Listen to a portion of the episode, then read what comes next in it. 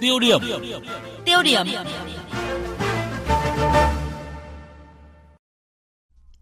Thưa quý vị, thưa các bạn, như vậy là chỉ còn đúng một tuần nữa là đến Tết Nguyên đán. Vấn đề được người lao động quan tâm nhất lúc này có lẽ chính là tiền thưởng Tết. Ờ, trong khi một doanh nghiệp thuộc lĩnh vực tài chính ngân hàng ở thành phố Hồ Chí Minh lập mức thưởng Tết kỷ lục cao nhất cả nước với số tiền lên đến gần 1 tỷ 200 triệu đồng,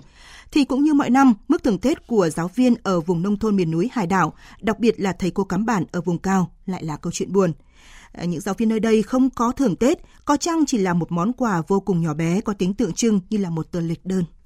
Và đây là câu chuyện không mới thưa quý vị, nhưng vẫn luôn thời sự mỗi dịp Tết đến xuân về khi mà cả xã hội lại ngậm ngùi về một thực tế có phần quá bất công với những người làm nghề cao quý nhất trong những nghề cao quý ở nơi vùng sâu vùng xa. Vâng, vậy vì sao nghịch lý này vẫn kéo dài nhiều năm qua và phải làm gì để giúp các thầy cô giáo cắm bản có một cái Tết đủ đầy và ấm áp hơn? Đây là vấn đề được đề cập trong mục tiêu điểm ngày hôm nay với phần trình bày của biên tập viên Hải quân. Chất lượng nguồn lao động sẽ là cái nhân tố then chốt quyết định năng lực cạnh tranh của doanh nghiệp. Và do vậy, việc quan tâm đến quyền và lợi ích hợp pháp của người lao động, quan tâm đến tiền lương, tiền thưởng và trong đó có cái tiền thưởng Tết giúp tạo ra một niềm tin, sự hứng khởi cho người lao động trong việc hợp tác với giới chủ trong những nỗ lực sáng tạo để vượt qua khó khăn, thúc đẩy cái sự phát triển của doanh nghiệp. Vừa rồi là phát biểu của ông Vũ Tiến Lộc, Chủ tịch Phòng Thương mại và Công nghiệp Việt Nam. Có lẽ chính vì ý thức được tầm quan trọng của tiền thưởng Tết sẽ giúp tạo ra niềm tin và sự hứng khởi cho người lao động, từ đó nỗ lực sáng tạo để thúc đẩy sự phát triển của doanh nghiệp, nên những năm qua, 64% doanh nghiệp trong cả nước đã quyết định thưởng cao hơn một tháng lương cho người lao động trong dịp Tết. Dõi theo các con số về mức độ thưởng Tết từ nhiều năm qua, có thể nhận thấy khoảng cách chênh lệch giữa các mức thưởng Tết ngày càng tăng. Chính điều này đã chỉ ra hố sâu về sự cách biệt giàu nghèo trong xã hội. Thầy giáo Cù Huy Hoàn, trưởng phòng giáo dục đào tạo huyện Điện Biên Đông, tỉnh Điện Biên cho biết, dịp này cả huyện được 40 triệu đồng mà không phải tiền thưởng Tết. Số tiền này để dành hỗ trợ các thầy cô giáo đang khó khăn như gặp tai nạn, mắc bệnh nani. Còn tiền thưởng Tết không có trong tiêu chuẩn. Chia sẻ với những khó khăn của đồng nghiệp vùng sâu vùng xa, cô Quách Mỹ Dung, giảng viên khoa tiếng Anh, trường Đại học Hà Nội cho rằng đây quả thực là câu chuyện rất buồn.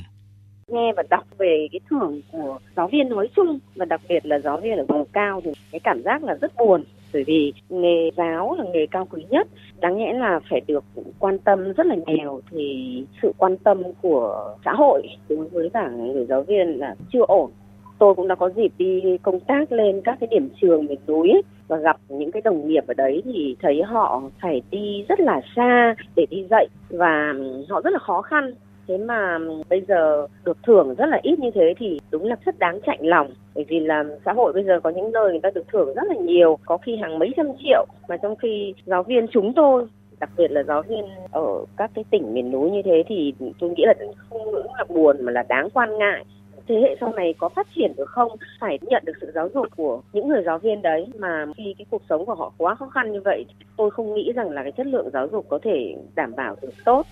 Theo giáo sư tiến sĩ Đào Trọng Thi, nguyên chủ nhiệm Ủy ban Văn hóa Giáo dục Thanh niên Thiếu niên và Nhi đồng của Quốc hội, đúng là trong ngành giáo dục không có chế độ thường Tết, nhưng các trường ở tỉnh, thành phố lớn, vùng đồng bằng, dù thế nào, các thầy cô cũng có thêm một khoản thu nhập để ăn Tết.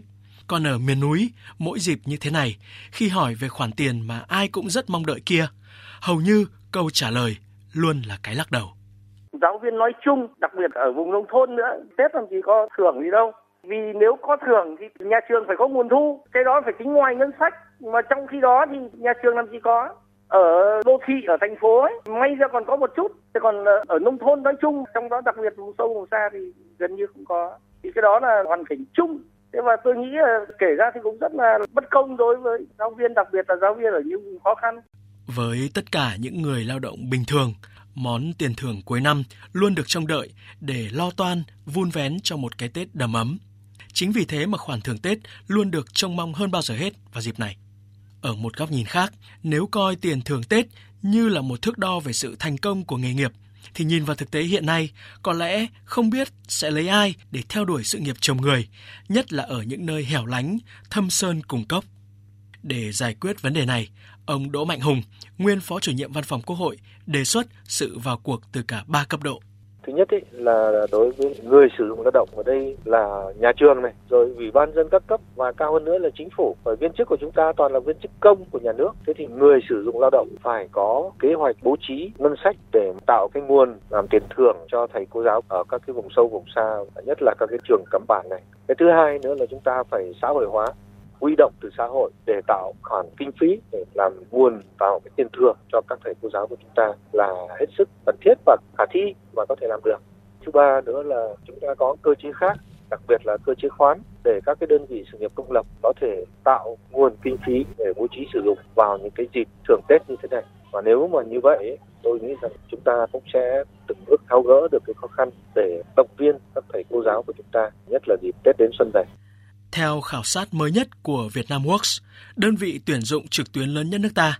hơn 1 phần tư nhân viên khẳng định là sẽ nghỉ việc sau Tết nếu như không nhận được mức thưởng như mong đợi. Chúng ta chưa có khảo sát tương tự với đội ngũ giáo viên ở vùng sâu vùng xa. Song có lẽ đã đến lúc cần những hành động cụ thể và thiết thực để chăm lo đời sống cho các thầy cô, nhất là trong dịp Tết đến xuân về. Xin được mượn lời của nhà báo Lê Đức Dục của báo Tuổi Trẻ thay cho lời kết của mục tiêu điểm hôm nay. Đất nước chúng ta vẫn còn khó nghèo,